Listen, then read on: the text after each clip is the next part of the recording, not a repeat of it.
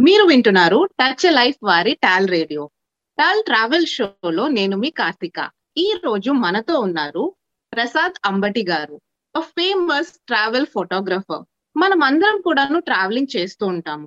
Travel చేస్తూ రకరకాల pics అన్ని తీస్తూ ఉంటాము. కానీ అదే ప్రొఫెషన్ అయితే professional travel photographer Prasad Ambati గారి గురించి ఇంకా చాలా తెలుసుకుందాం. ప్రసాద్ గారు welcome to TAL travel show thank you thank you Karthika. ఎలా ఉన్నారు? నేను బాగున్నానండి. మీరు ఎలా ఉన్నారు? ఐఎమ్ ఫైన్ అండి. సో మీ గురించి చెప్పండి. మీ గురించి చాలా చాలా తెలుసుకోవాలని ఉంది. మీ ఫ్యామిలీ గురించి మీ చైల్డ్హుడ్ అండ్ అసలు ప్రొఫెషనల్ ట్రావెల్ ఫోటోగ్రఫర్ అవ్వక ముందు వరకు అసలు ఏంటి మీ జాబ్ వాటన్నిటి గురించి కూడా తెలుసుకోవాలని ఉంది. చిన్నప్పటి నుంచి ఏంటంటే ఎక్కడికైనా ట్రావెల్ చేయాలనేది అది ఒక పెద్ద సరదా అన్నమాట. ఎందుకంటే మేము అసలు ఎక్కడికి తీసుకెళ్ళేవాళ్ళు కాదు ఇంట్లో. సో నాకు ట్వంటీ ఇయర్స్ వచ్చేంత వరకు అసలు ట్రైన్ ఎప్పుడు ఎక్కలేదు. ఈవెన్ ఎక్కడికైనా వెళ్ళాలి అంటే ఎప్పుడో ఒకసారి చిన్నప్పుడు బాగా చిన్నప్పుడు అమ్మమ్మ వాళ్ళ ఊరు వెళ్ళినట్టు గుర్తు. అంతే తప్ప ఇంకెక్కడికి ఎప్పుడు తీసుకెళ్ళే వాళ్ళు కాదు. అంటే ఒకటేంటంటే ఫాదర్కి మదర్కి అంత ఎడ్యుకేషన్ లేదు. ఫాదర్ వచ్చి ఏపీఎస్ఆర్టీసీలో వర్క్ చేసేవాళ్ళు. ఆయనకి ఎంతసేపు ఏంటంటే ఎర్న్ చేసాము ఎర్న్ చేసి ఏదో రకంగా పిల్లల్ని ఇద్దరిని నాకు ఇంకో తమ్ముడు ఉన్నాడు మేమిద్దరం అనమాట ఏదో రకంగా ఇద్దరిని చదివించి బాగా చదివించాలి. ఆ, ఆయనకి ఎందుకంటే ఎడ్యుకేషన్ లేదు. ఊర్లో వాళ్ళకి ఫార్మ్స్ అవి ఉన్నాయి కానీ వాళ్ళ ఊర్లో ఎవరో చదువుకున్న వాళ్ళు లేరు. ఎందుకు ఆయనకి ఎప్పటి నుంచో ఎప్పటి నుంచి ఏంటంటే ఎడ్యుకేషన్ అంటే బాగా ఇంట్రెస్ట్ అన్నమాట. సో మా ఇద్దరిని ఎలాగైనా చదివించాలని చెప్పి సంపాదించేదంతా మమ్మల్ని చదివించడానికి స్కూల్స్ కే పెట్టేసేవాళ్ళు. సో ఇంకా ఎక్కడికైనా ట్రావెల్ చేయాలన్నా ఏం చేయాలన్నా ఏం డబ్బులు ఉండేవి కాదు ఆయనకి. దో ఆయన ఆర్టీసీలో పనిచేసేవారు కాబట్టి బస్ ఫ్రీ అయినా సరే ఎక్కడికి వెళ్ళే వాళ్ళం కాదు. ఆయనకి ఎడ్యుకేషన్ లేక ఎక్కడికైనా వెళ్ళాలి ఇది ఉండేది కాదనమాట సో నాకైతే ఇంకా చిన్నప్పటి నుంచి ఎక్కడికైనా వెళ్ళాలి అని చెప్పి అదొక అంటే స్కూల్లో ఉన్నప్పుడు ఫ్రెండ్స్ అందరూ సమ్మర్ హాలిడేస్ అయిపోయిన తర్వాత చెప్పుకుంటూ ఉంటారు కదా మేము మా ఊరు వెళ్ళాము అవి చేసాం ఇవి చేసామని సో అవన్నీ విన్నప్పుడు అది నాకు ఎక్కడికైనా ట్రావెల్ చేయడం అనేది అది ఒక ఇదిగా అయిపోయింది. అది కాకుండా చిన్నప్పుడు మా ఇంటి పక్కన ఒకళ్ళు ఉండేవాళ్ళు. బ్యాంక్లో వర్క్ చేసేవారు ఆయన. వాళ్ళ ఇంటికి న్యూస్ పేపర్ వస్తూ ఉండేది. నా నేను అప్పుడు సెకండ్ థర్డ్ క్లాస్ చదువుతుండేవాడిని. వాళ్ళ ఇంటికి రోజు వెళ్ళి ఆ న్యూస్ పేపర్లో కింద ఈనాడు న్యూస్ పేపర్లో కింద కార్టూన్ ఒకటి వచ్చేది. కార్టూన్ ప్లస్ స్టోరీ ఉండేది కార్టూన్ స్టోరీ. వాళ్ళ ఇంటికి వెళ్ళి చదివి వాళ్ళ ఇంట్లో టీవీ ఉండేది మా ఇంట్లో టీవీ ఉండేది కాదు. సో వాళ్ళ ఇంటికి వెళ్ళి టీవీ చూసి వచ్చేవాడిని. ఫాదర్ ఒకసారి అడిగారు ఎందుకు రోజు వాళ్ళ ఇంటికి వెళ్తున్నావు? అని. అడిగితే ఇలాగా న్యూస్ పేపర్ చదవడానికి. సో ఆయనకి ఏంటంటే చాలా హ్యాపీ ఫీల్ అయిపోయారు. న్యూస్ పేపర్ అండి. సో పేపర్ తెప్పిస్తే వీడు ఇక్కడే చదువుకుంటాడు కదా అని చెప్పి న్యూస్ పేపర్ తెయించడం మొదలు పెట్టారు సో నేను రోజు మార్నింగ్ ఓపెన్ చేసి చదివేవాన్ని అనమాట నేను ఎంతసేపు జస్ట్ ఆ కార్టూన్ చదివి వదిలేసేవాడిని ఒకసారి ఆయన ఆఫీస్ నుంచి వచ్చిన తర్వాత మా ఆఫీస్ గురించి ఏదో న్యూస్ పేపర్లో పడిందంట కదా ఏం పడింది అని అడిగారు. నేను ఏదో హెడ్డింగ్ చూశాను అందులో ఏముందో తెలియదు తెలియదంటే నెక్స్ట్ డే నుంచి నాకు ఎక్సర్సైజ్ అనమాట ఆయన ఈవినింగ్ వచ్చినప్పుడు హెడ్డింగ్ చదువుతారు ఆ న్యూస్లో ఏముందో నేను చెప్పాలి. సో నెక్స్ట్ డే ఆయన హీ మేడ్ షూర్ నేను హెడ్డింగ్ హెడ్డింగ్సే uh, కాకుండా uh, లోపల ఉండే న్యూస్ అంతా చదువుతానని చెప్పి చదివేలాగా ఆయన చేశారనమాట సో నాకేంటంటే ఆ- ఆ న్యూస్ పేపర్ చదివినప్పుడు నాకు మిగిలిన ప్రపంచం తెలిసింది. అంటే స్కూల్లో ఉన్న బుక్సే కాకుండా అసలు బయట ప్రపంచం అంతా తెలిసింది. అలాగే స్పోర్ట్స్ మీద విపరీతమైన ఇంట్రెస్ట్ కలిగింది. అట్ ద సేమ్ టైం చెప్పాను కదా మా పక్కన బ్యాంక్లో వర్క్ చేసేవారని చెప్పి ఆయన కూడా uh, వాళ్ళిద్దరు పిల్లలు ఆయనకి ఇద్దరు పిల్లలు అనమాట. సేమ్ మా ఏజ్ గ్రూపే. వాళ్ళేమో ఆయన మాట వినేవాళ్ళు కాదు. నేనేమో ఆయన దగ్గరికి వెళ్ళి ఆయన ఆయనతో మాట్లాడాలన్న ఇంట్రెస్ట్ ఉండేది నాకు. సో ఆయన నాకు అంతా చెప్పుకుంటూ వచ్చేవాళ్ళు. అప్పట్లో సండేస్ టీవీ ప్రోగ్రామ్స్ వచ్చేవి హిందీలో అలాగా. నాకు హిందీ రాదు కాబట్టి యూస్ టు ఎక్స్ప్లెయిన్ సో ఆ టైంలో నాకు వేరే కంట్రీస్ గురించి కానీ హిస్టరీ తర్వాత నేను కొంచెం సెవెంత్ ఎయిత్ వచ్చేసరికి లైబ్రరీకి వెళ్ళడం లైబ్రరీలో అక్కడ బుక్స్ తీసుకుని చదవడం. ఫాదర్ ఇంకా మిషా అని చెప్పి సోవియట్ యూనియన్ అని చెప్పి యుఎస్ఎస్ఆర్ ఉండేది అప్పటికి ఇంకా. ఇంకా నైన్టీ వన్లో ఎప్పుడు అంతకు ముందు అక్కడి నుంచి బుక్స్ వచ్చేవి. చాలా బాగుండేవి. తెలుగులో కూడా ఉండేవి అనమాట అందులో స్టోరీస్ ఉండేవి రష్యన్ స్టోరీస్ అవన్నీ. సో అలాగా నాకు వేరే కంట్రీస్ గురించి హిస్టరీ గురించి తెలిసి ఎప్పటికైనా సరే లైఫ్లో ఆ ప్లేసెస్కి వెళ్ళాలి అక్కడికి వెళ్ళి చూడాలి అనే అదొక ఇది బాగా ఇదైపోయింది. బట్ ఎప్పుడు చదివేవాళ్ళం కాదు సరిగ్గా. సో అది డ్రీమ్ గానే మిగిలిపోతుందేమో అని చెప్పి అనుకునేవాను అప్పట్లో. సో నా నాకు ట్రావెల్ చేయాలి అనే ఇదే అక్కడ స్టార్ట్ అయింది అనమాట ఓకే సో అక్కడ నుంచి మీకు ఇంట్రెస్ట్ అనేది చిన్నప్పటి నుంచే ఉండింది. గ్రేట్ గ్రేట్ సో తర్వాత మీకున్న ఇంట్రెస్ట్ని ఎలా మీకు అది రియల్ లైఫ్ ప్రొఫెషన్గా అసలు ఎలా మార్చుకున్నారు? నేను ఎంసీఏ చేశాను. ఎంసీఏ చేసిన తర్వాత చెన్నైలో ఒక చిన్న కోర్స్ మెయిన్ ఫ్రేమ్ కోర్స్ ఒకటి జాయిన్ అయ్యాను. మెయిన్ ఫ్రేమ్ కోర్స్ జాయిన్ అయిన టైంలో ఇప్పుడు నేను జాబ్ చేస్తున్న కంపెనీలోనే జాబ్ వచ్చింది అనమాట అది ఇప్పుడు టూ థౌజండ్ ఫైవ్ జనవరిలో. అసలు కంపెనీ గురించి తెలియదు ఆ కంపెనీ వాళ్ళు ఫస్ట్ కాల్ చేసినప్పుడు కూడా salary five thousand four hundred అన్నారు per month. IT job five thousand four hundred అంటే నాకు అసలు బుర్రలోకి ఎక్కట్లే. ఏమి. బట్ అప్పటికి ఇంకా వేరే జాబ్ ఏం లేదు. సరే అందాక జాయిన్ అవుదామని చెప్పి జాయిన్ అయ్యా. జాయిన్ అయ్యి వాళ్ళు ఫంక్షనల్ ట్రైనింగ్ ఇస్తున్నారు. ఫంక్షనల్ ట్రైనింగ్ ఇస్తూ నెక్స్ట్ వీక్ టెక్నికల్ ట్రైనింగ్ ఉంటుంది. మీ అందరికి పాస్పోర్ట్స్ ఉన్నాయని అడిగారు. పాస్పోర్ట్స్ కొంతమందికి లేవు అప్లై చేసామన్నారు నాకు ఆల్రెడీ ఆ ముందే నేను డిగ్రీ చదువుతున్నప్పుడే మా ఫాదర్ ఫ్రెండ్ ఒక ఆయన మీరు కంప్యూటర్ కోర్స్ చేస్తున్నారు పాస్పోర్ట్ ఉండాలని ఆయనే అప్లికేషన్ పెట్టించి తెప్పించారు అనమాట సో పాస్పోర్ట్ ఉంది అన్న ఉంది అంటే ఆయన అప్పుడు చెప్పారు మీకు టెక్నికల్ ట్రైనింగ్ ఇక్కడ ఎవరు లేరు ట్రైనర్స్. సో స్పెయిన్ వెళ్ళాల్సి వస్తుంది అందుకని చెప్పి ప్రిపేర్ అవ్వండి అంతే. అప్పటి వరకు నేను నా కంపెనీలో ఏదో సరదాగా కొన్ని రోజులు జాయిన్ అవుదాము వేరే జాబ్ వస్తే మానేద్దాము అని అనుకున్న ఐడియాలో ఉన్నాను. వన్స్ ఆ మాట అన్నారు అంతే ఇంకా అప్పటి నుంచి ఇంకా వేరే కంపెనీ గురించి ఆలోచించలేదు. ఇప్పుడు సెవెంటీన్ ఇయర్స్ కంప్లీట్ అయిపోయింది. ఇంకా అదే కంపెనీలో ఉన్నా.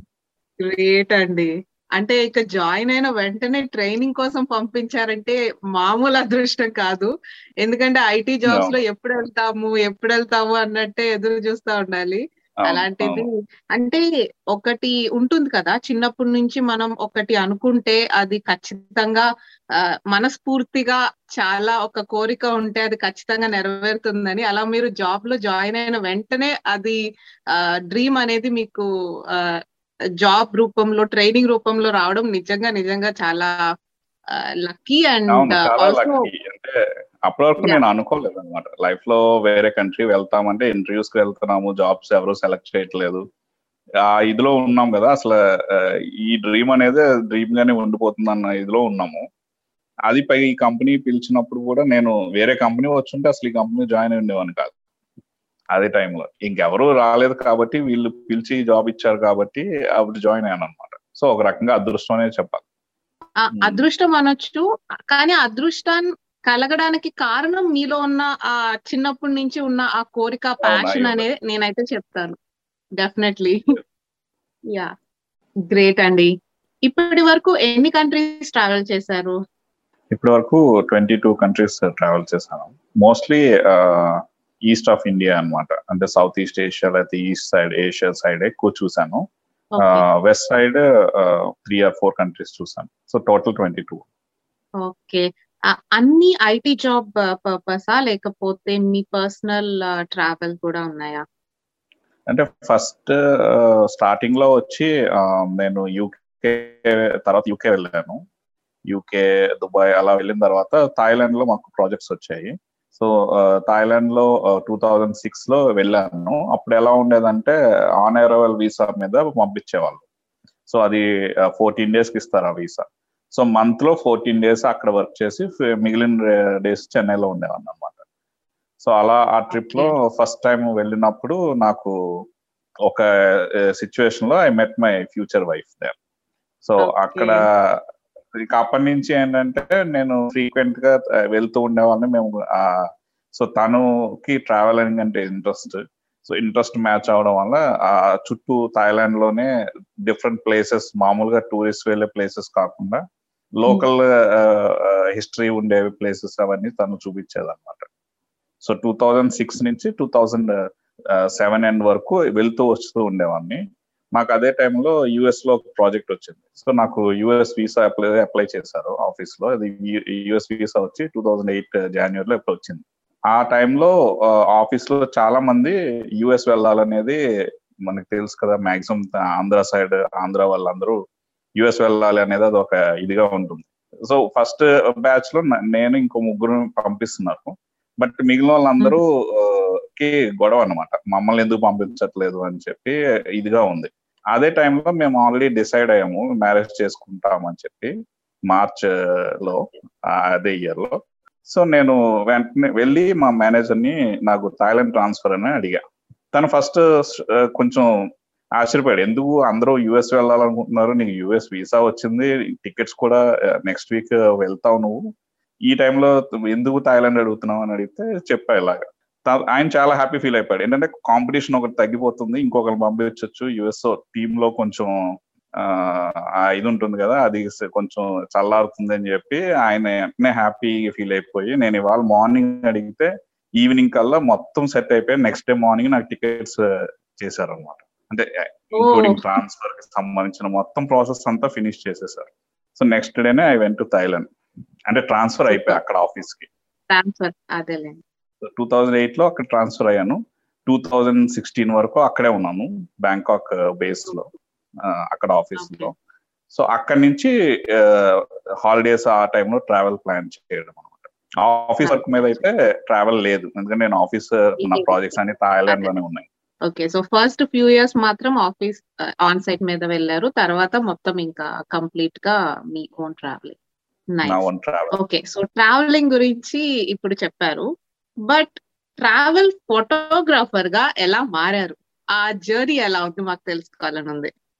ఈ చెప్పాను కదా టూ థౌజండ్ ఎయిట్లో మ్యారేజ్ చేసుకుందామని అనుకున్నాం అని చెప్పి ఆ టైంలో వైఫ్ అన్నది మనము ప్రీ వెడ్డింగ్ ఫొటోస్ తీసుకోవాలి అని చెప్పి అన్నది. సో నాకేంటంటే నేను వచ్చిన ఏరియా కానీ మా ఆ రోజులో ప్రీ వెడ్డింగ్ ఫొటోస్ అనేది పెద్దగా తెలియదు అసలు. సో ప్రీ వెడ్డింగ్ ఫొటోస్ ఏంటంటే లేదు ఒక ఫోటోగ్రాఫర్తో మాట్లాడదాం అని చెప్పి వెళ్ళి మాట్లాడాం. అతను సెవెంటీ ఇండియన్ రూపీస్లో సెవెంటీ థౌసండ్ ఎంతో చెప్పాడు ఎయిటీ థౌసండ్ అవుతుందని చెప్పి. నేనేమో అసలు ఇది వెడ్డింగ్ కూడా కాదు దీనికి ఎందుకు ఎంత కాస్ట్ అవుతుంది అని చెప్పి నాకు అంటే కాన్సెప్టే అర్థం కాలేదు.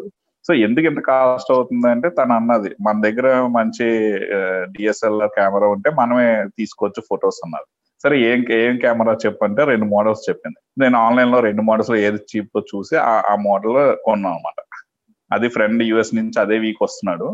వస్తుంటే అతని చేత కొనిపించి తీసుకొచ్చి తెప్పించాను అనమాట అది కెనాన్ ఫోర్ హండ్రెడ్ డి అది డిఎస్ఎల్ఆర్ అది ఎలా యూజ్ చేయాలో కూడా తెలియదు. లక్కీగా వైఫ్ మదర్కి ఫ్రెండ్స్ ఉన్నారు. వాళ్ళలో అది ఎలా యూజ్ చేయాలో తెలుసు అనమాట సో వాళ్ళు మాకు ఫొటోస్ తీసి పెట్టారు. ఇంకా ఆ తర్వాత నుంచి నేను ఎప్పుడు ట్రావెల్కి వెళ్తే అప్పుడు కెమెరా తీసుకెళ్ళడం ఆటో లో ఫొటోస్ తీయడం. అలాగా ఒక two thousand thirteen forty almost two thousand thirteen వరకు అలాగే తీసుకునేవాళ్ళం. అంటే అప్పుడు ట్రావెలింగ్ ఇంపార్టెంట్ ఫొటోస్ మోర్ మనం పర్సనల్గా వెళ్తే ఎలా తీసుకుంటాము ఆ ఇదిలోనే తీసేవాళ్ళం టూ థౌజండ్ థర్టీన్లో నేను ఫేస్బుక్లో ఎవరో ఫొటోస్ చూశాను. ఈ ఫొటోస్ చాలా బాగున్నాయని చెప్పి అనుకున్నాను. కింద చూస్తే సేమ్ నా దగ్గర ఉన్న కెమెరా నా దగ్గర ఉన్న లెన్స్ అనమాట సో అప్పుడు అనిపించింది ఓకే మన చేతిలో మంచి ఎక్విప్మెంట్ ఉంది. We're not using it to its potential. So దాన్ని ఎలా అయినా మనం నేర్చుకుంటే అట్లీస్ట్ మనం ఎలా ట్రావెల్ ఇంట్రెస్ట్ కాబట్టి అది హెల్ప్ అవుతుంది అని చెప్పి అప్పుడు స్టార్ట్ చేశాం. అంటే ఆన్లైన్లో చూ చూడడం. అసలు అది ఎలా యూస్ చేస్తారు? ఏమేమి ఆప్షన్స్ ఉంటాయి? ఏదో ఆన్లైన్లో చూసి స్లోగా నేర్చుకోవడం స్టార్ట్ చేశాను అనమాట అలాగే కొన్ని ఫేస్బుక్లో ఫోటో గ్రూప్స్ ఉంటాయి కదా ఫోటో గ్రూప్స్లో నా ఫొటోస్ పెట్టడం స్టార్ట్ చేస్తాను కొత్తలో ఏంటంటే నేను ఫొటోస్ కొంచెం నేర్చుకుని ఫోటో పెట్టగానే ఫేస్బుక్లో మా ఫ్రెండ్స్ అందరూ పొగిడేసేవాళ్ళు. నువ్వు ప్రొఫెషనల్ ఫోటోగ్రాఫర్ అయిపోయావు అది ఇది అని చెప్పి. తర్వాత నేను ఫేస్బుక్ ఫోటో గ్రూప్స్లో పెట్టినప్పుడు అసలు ఎవరు పట్టించుకునే వాళ్ళు కాదు. నాకు అర్థమయ్యేది కాదు ఎందుకు పట్టించుకోలేదని చెప్పి. తర్వాత అంటే నా నా అదృష్టం కొద్దీ అక్కడ కూడా కొంతమంది మెంటార్స్ ఉన్నారు. వాళ్ళని ట్యాగ్ చేస్తే వాళ్ళ ఫోటో రివ్యూ చేస్తారనమాట సో నేను రెగ్యులర్గా వాళ్ళని ట్యాగ్ చేసేవాళ్ళని వాళ్ళు రివ్యూలో చెప్పేవాళ్ళు నువ్వు ఇలా ఆలోచించాలి ఇందులో ఇది మిస్టేక్ ఉంది ఇది మిస్టేక్ ఉంది. సో అక్కడి నుంచి నేను అది నేర్చుకోవడం మొదలు పెట్టాను వాళ్ళు చెప్పిన రివ్యూస్ని బట్టి ఆ మిస్టేక్స్ చేయకుండా నెక్స్ట్ టైం ఎలా చేయాలని. అలా చే చేస్తూ అలాగే కొంతమంది లైక్ సింగపూర్లో ఒక ప్రొఫెషనల్ ఫోటోగ్రాఫర్ ఉన్నారు. ఆయనతో ఎక్కువ ఇంటరాక్ట్ అయ్యామన్నమాట సో ఆయన ఫొటోస్ రివ్యూ చేసేవారు నాకు. తర్వాత ఒక ఫైవ్ డేస్ ఆయనతో ట్రావెల్ చేశాను. ఆయన థాయిలాండ్ వస్తే నేను ట్రిప్ నేనే ప్లాన్ చేసి తీసుకెళ్ళాను అనమాట ఆ ఫైవ్ డేస్లో ఆయనతో ఉన్నప్పుడు అసలు ఎలా ఆలోచించాలి? అంటే ఇద్దరం ఒకే ప్లేస్లో ఉన్నాము ఒకే సీన్ చూస్తున్నాం కదా. అసలు ఈయన ఎలా ఆలోచిస్తారు? ఆయన థింకింగ్ ఏంటి? అది నేర్చుకున్నాను అనమాట అంతవరకు నేను ఆన్లైన్లో టూ త్రీ ఇయర్స్ నేర్చుకున్నది అంతా ఒక సైడ్ అయితే ఆ ఫైవ్ డేస్లో నాకు నేర్చుకున్నది చాలా ఎక్కువ. సో ఇప్పటికీ నా ఫొటోస్లో చూస్తే ఆయన ఇన్ఫ్లుయెన్స్ ఎక్కువ కనిపిస్తుంది. ఇప్పుడు మీరు ఆయన ఫొటోస్ చూసారనుకో ఆయన అని చెప్పి సింగపూర్లో ఉంటారు. నా ఫొటోస్ కొంచెం ఆ ఇదిలో ఉంటాయి అనమాట స్టైల్ అది. కాకపోతే ఆయన అన్ని జోన్స్ చేస్తారు. నేను అలాగే అన్ని చేస్తాను బట్ నాకు ట్రావెల్ ఎక్కువ చేస్తాను కాబట్టి ట్రావెల్ ఫోటోగ్రఫీ ఎక్కువ వస్తుంది. సో అలా స్టార్ట్ అయింది. నేను మీ ఫొటోస్ చూసాను మీ ఫోటోగ్రఫీని చూసాను మనకి అంటారు కదా ఒక పిక్ టెల్స్ స్టోరీ అని చెప్పి అంటే ఒక్కొక్క పిక్చర్ మనకు ఒక్కొక్క కథని మనకి చెప్తుంది అనేసి. సో అలాగా మీ ఒక్కొక్క పిక్చర్ ఒక్కొక్క మాస్టర్ పీస్ నిజంగా చెప్పాలంటే అంటే చాలా చాలా చాలా అద్భుతంగా ఉంటాయి. ఎలా థాట్ వస్తుంది మీకు?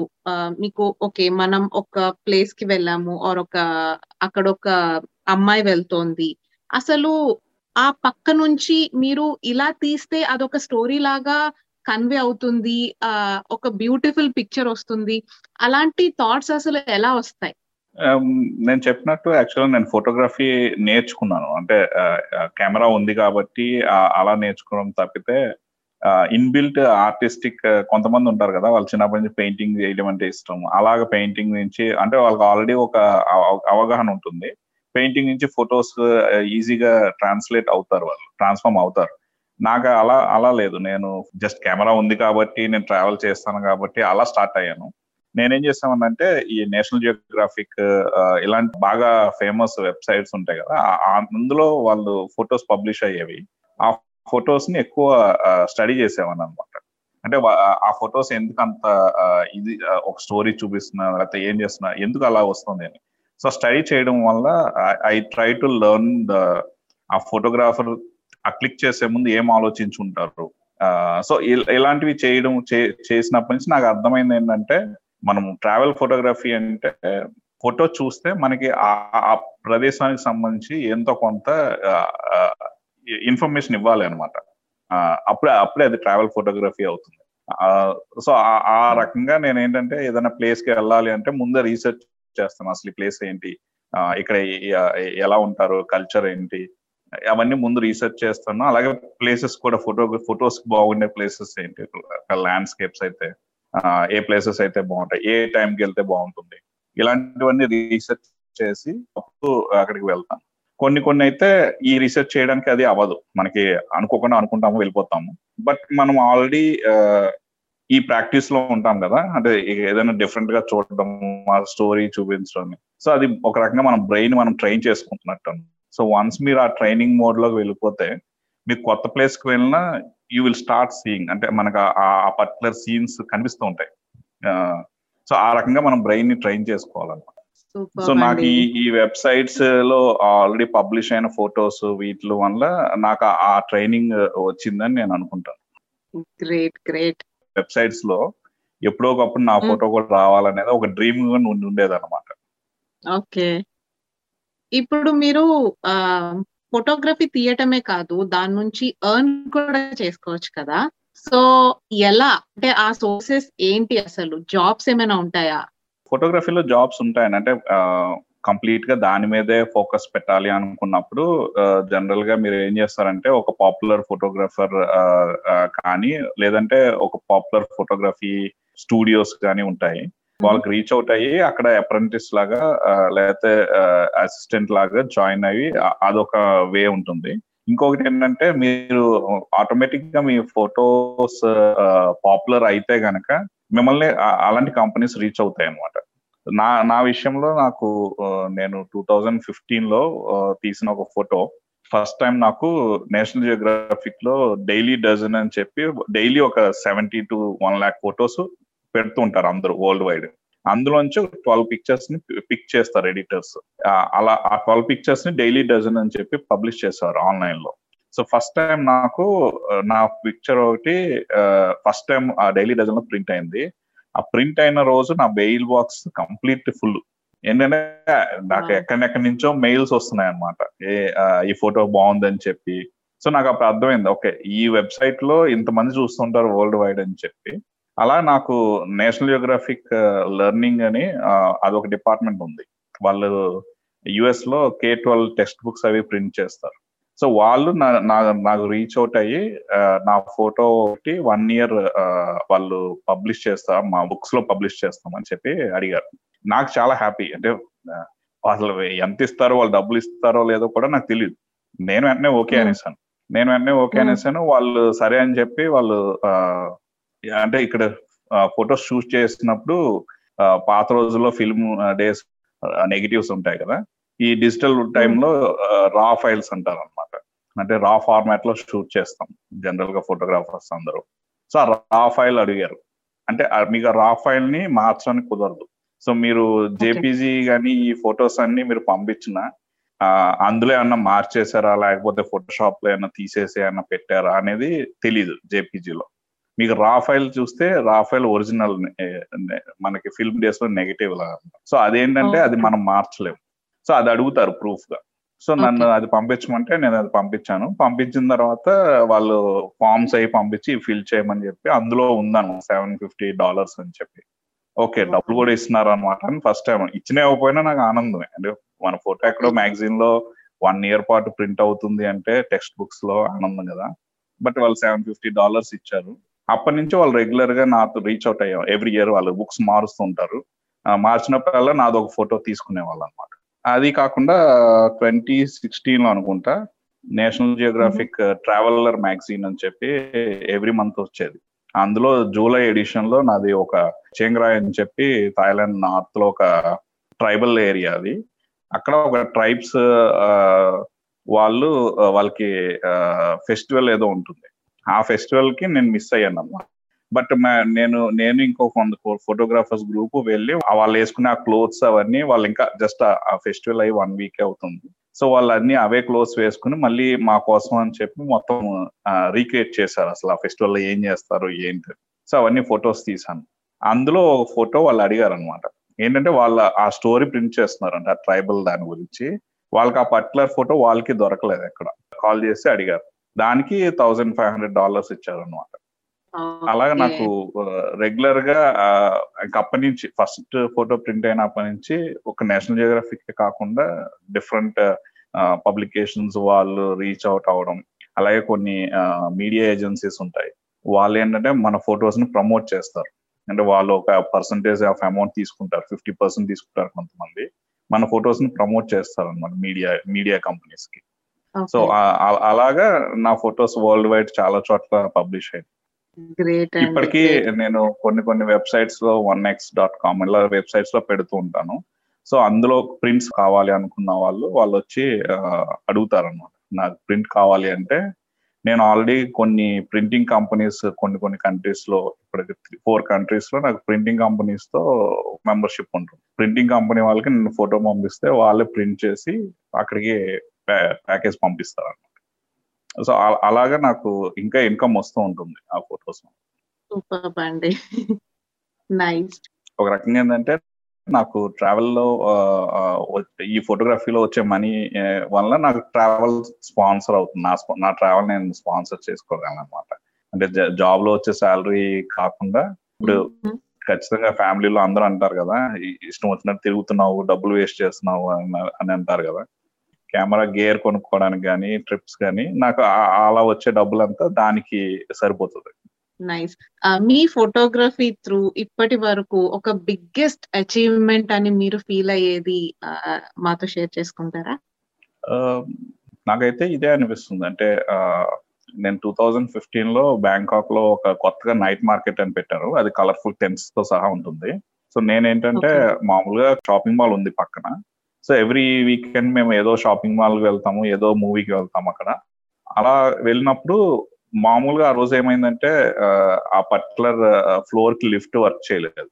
సో మేము త్రూ కార్ పార్క్ మెట్లు అని చెప్పి కార్ పార్క్ వచ్చినప్పుడు నేను అనుకోకుండా వ్యూ చూసాను అది పైనుంచి ఆల్మోస్ట్ సిక్స్త్ ఫ్లోర్ నుంచి అక్కడి నుంచో మొత్తం మార్కెట్ అంతా వ్యూ చూసాను ఆ కలర్ఫుల్ టెంట్స్తో నాకు అసలు మైండ్ పోయింది అన్న అంత అంత బ్యూటిఫుల్గా ఉంది. నెక్స్ట్ డేనే కెమెరా పట్టుకుని వచ్చి ఆ కార్ పార్క్ నుంచి అది షూట్ చేశాను.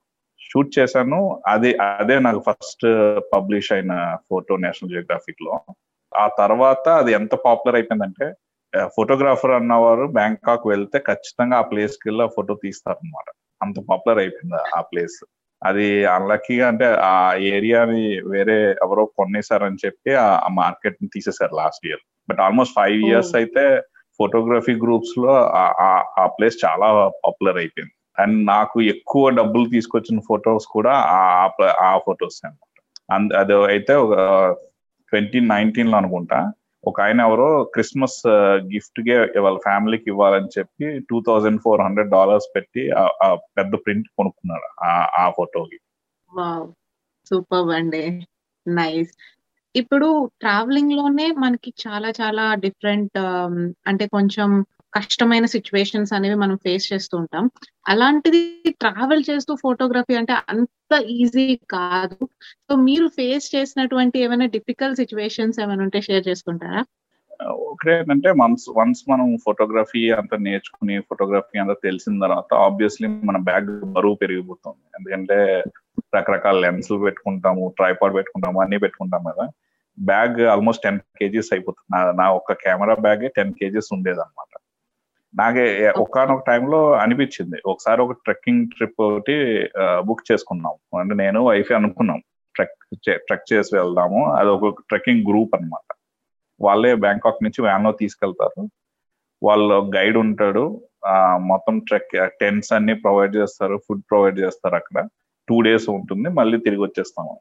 వెళ్ళినప్పుడు అనుకోలే. అది ఎంత సివియర్గా ఉంటుంది ఏంటనేది ఏం అనుకోలే. నా మొత్తం బ్యాగ్ మొత్తం ప్యాక్ చేసుకున్న టెన్ కేజీ వెళ్ళినప్పుడు అన్నారు కావాలి అంటే హెల్పర్ని తీసుకొచ్చి వాళ్ళు బ్యాగ్స్ మోస్తారని.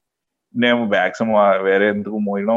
బోల్డ్ ఎక్స్పెన్సివ్ కదా జాగ్రత్తగా మోస్తారో లేదో? అని చెప్పి నేనే మోసుకుని వెళ్ళాను వాక్ చేస్తుంటే చేస్తున్న కొద్దీ అది ఎంత హెవీ ట్రెక్ అంటే ఒకనొక టైంలో మీకు సరైన పాత్ కోలేదు. అంటే ఇలా ట్రెక్కర్స్ వెళ్ళిన పాతే almost seventy eighty degree slope ఉందన్నమాట. నాకు ఆల్రెడీ బ్యాక్ పడిపోయి ఒక రకంగా బ్యాక్ నాకు బ్యాక్ పెయిన్ వచ్చేసి టెన్ కేజీస్ మోస్తున్నాం కదా. అందరూ ముందు వెళ్ళిపోయారు. నేను వైఫ్ లాస్ట్ వెనకాల వెళ్తున్నాము. సో వైఫ్తో చూసా అక్కడ నుంచి ఒకసారి వెనక్కి చూసాము స్కిడ్ అయి పడిపోవడం ఎంతసేపు కాదనమాట అప్పుడు అనుకున్నాం అంత ఇంత రిస్క్ అవసరమా అని చెప్పి అనుకున్నాము.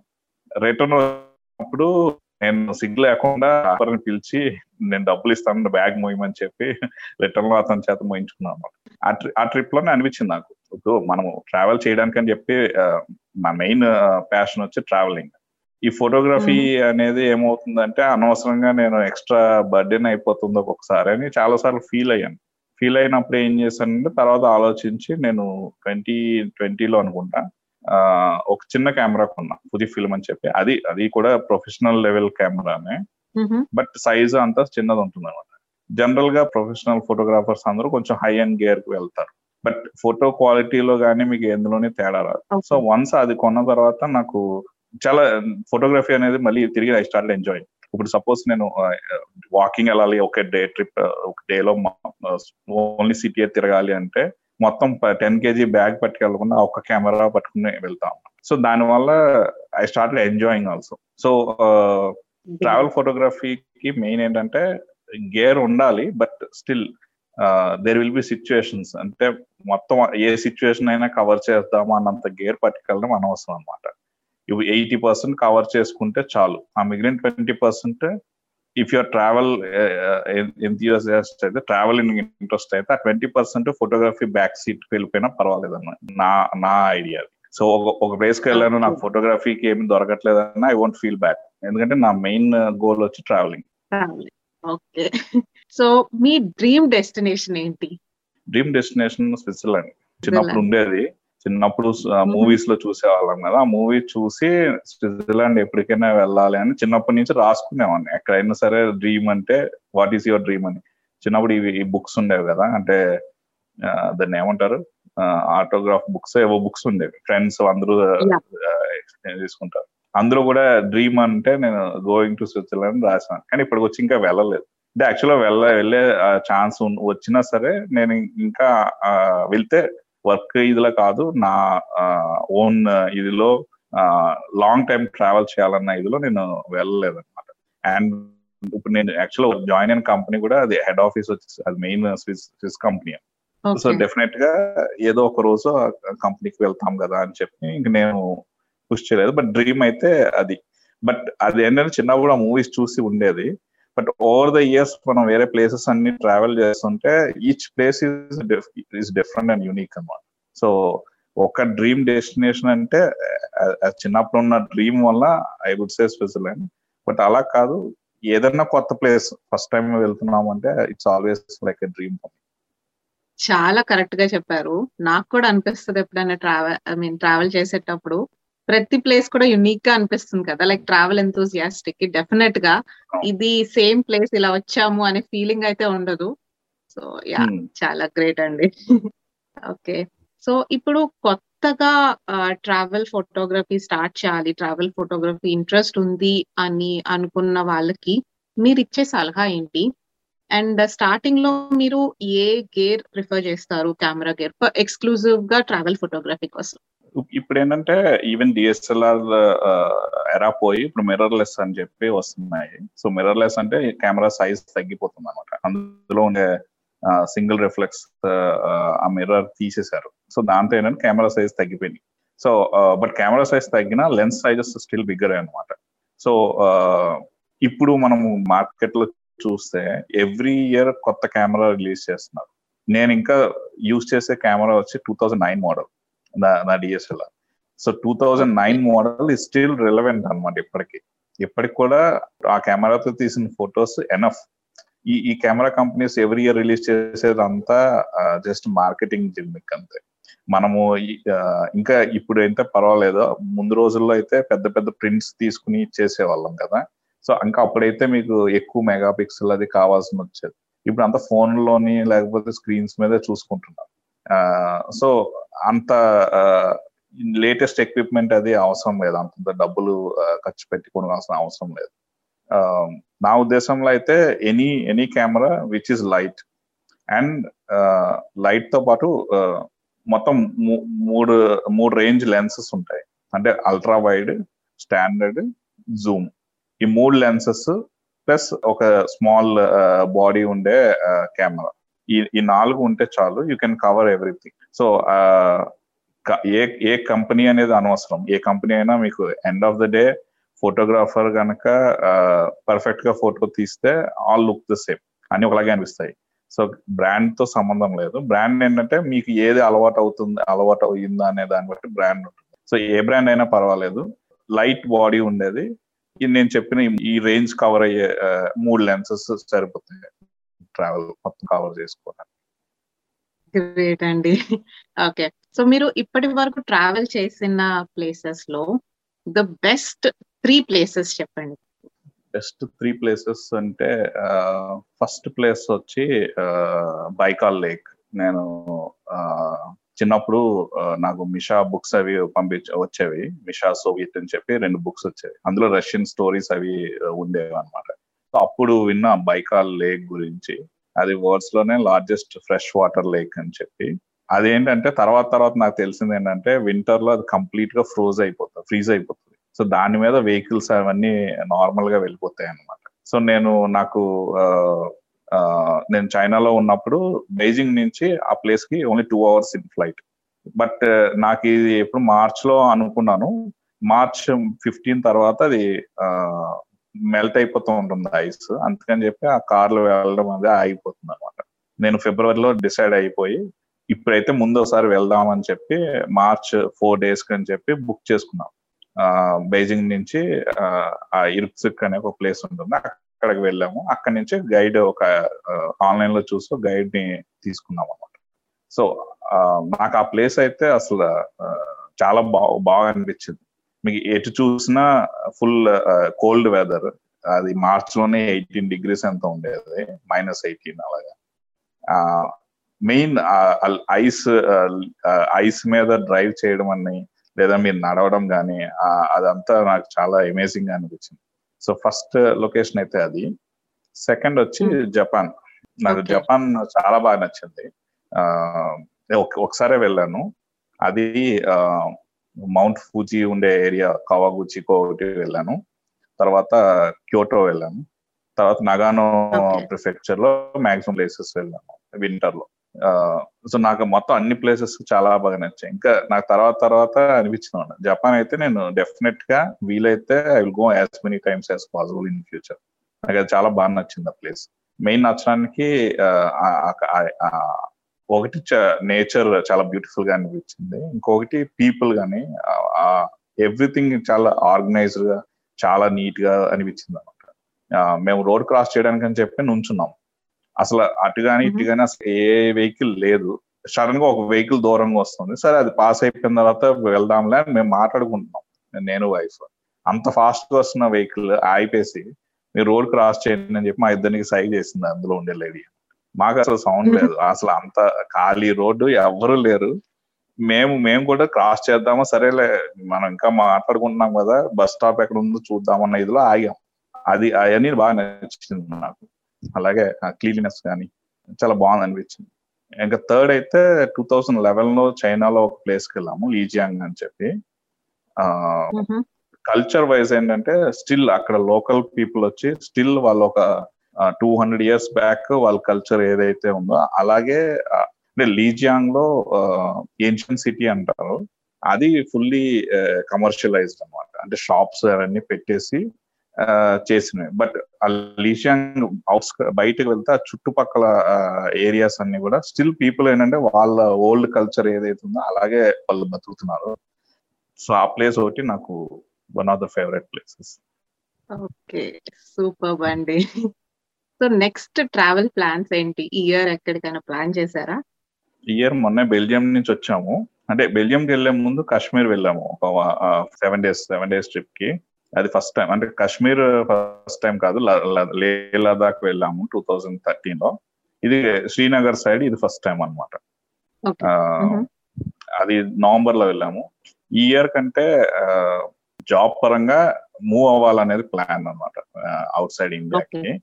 అది ఇప్పటిదాకా ఈస్ట్ సైడ్ అయిపోయింది కదా. యాక్చువల్ నేను ఎప్పుడో అనుకున్నా. ఇప్పుడు టూ థౌజండ్ టెన్లోనే ఇప్పుడు అనుకున్నాం. ఒక టెన్ ఇయర్స్ ఈ ఈ సైడ్ అంతా చూసేసిన తర్వాత వెస్ట్ సైడ్ వెళ్దామని చెప్పి. So twenty twenty. వచ్చేసరికి పాండమిక్ వచ్చింది. ట్వంటీ వన్లో మేము ఇంకా ఇండియాలో ఉన్నాం కదా. సో ఈ ఇయర్ అనుకుంటున్నాం అనమాట somehow move to west side అని చెప్పి. సో అది మూవ్ అయితే ఇంకప్పుడు we want to see all the west side west of India చాలా విషయాలు తెలుసుకున్నాను ప్రసాద్ గారు మీతో మాట్లాడటం వల్ల. అండ్ మీ అందరు కూడాను చాలా విషయాలు తెలుసుకున్నారు కదా.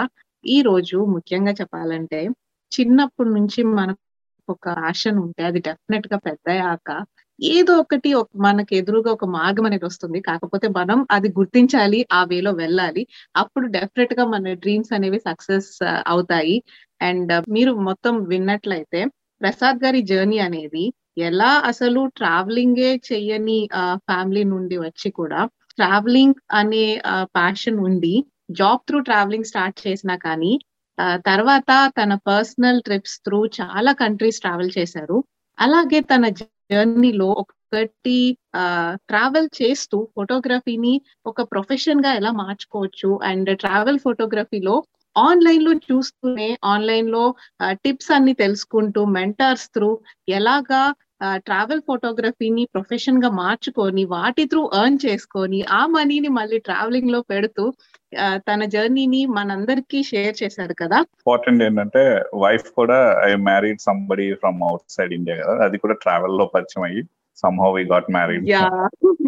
అవును. ఇది ఇంకో ఇంపార్టెంట్ విషయం. సో ప్రసాద్ గారి వైఫ్ కూడా ట్రావెలింగ్లోనే పరిచయం అయ్యి ఆ, థాయిలాండ్ కదండి ప్రసాద్ గారు? అవును అవునండి థాయిలాండ్. థాయిలాండ్. ఓకే సో మన ఇండియన్ కాదండి.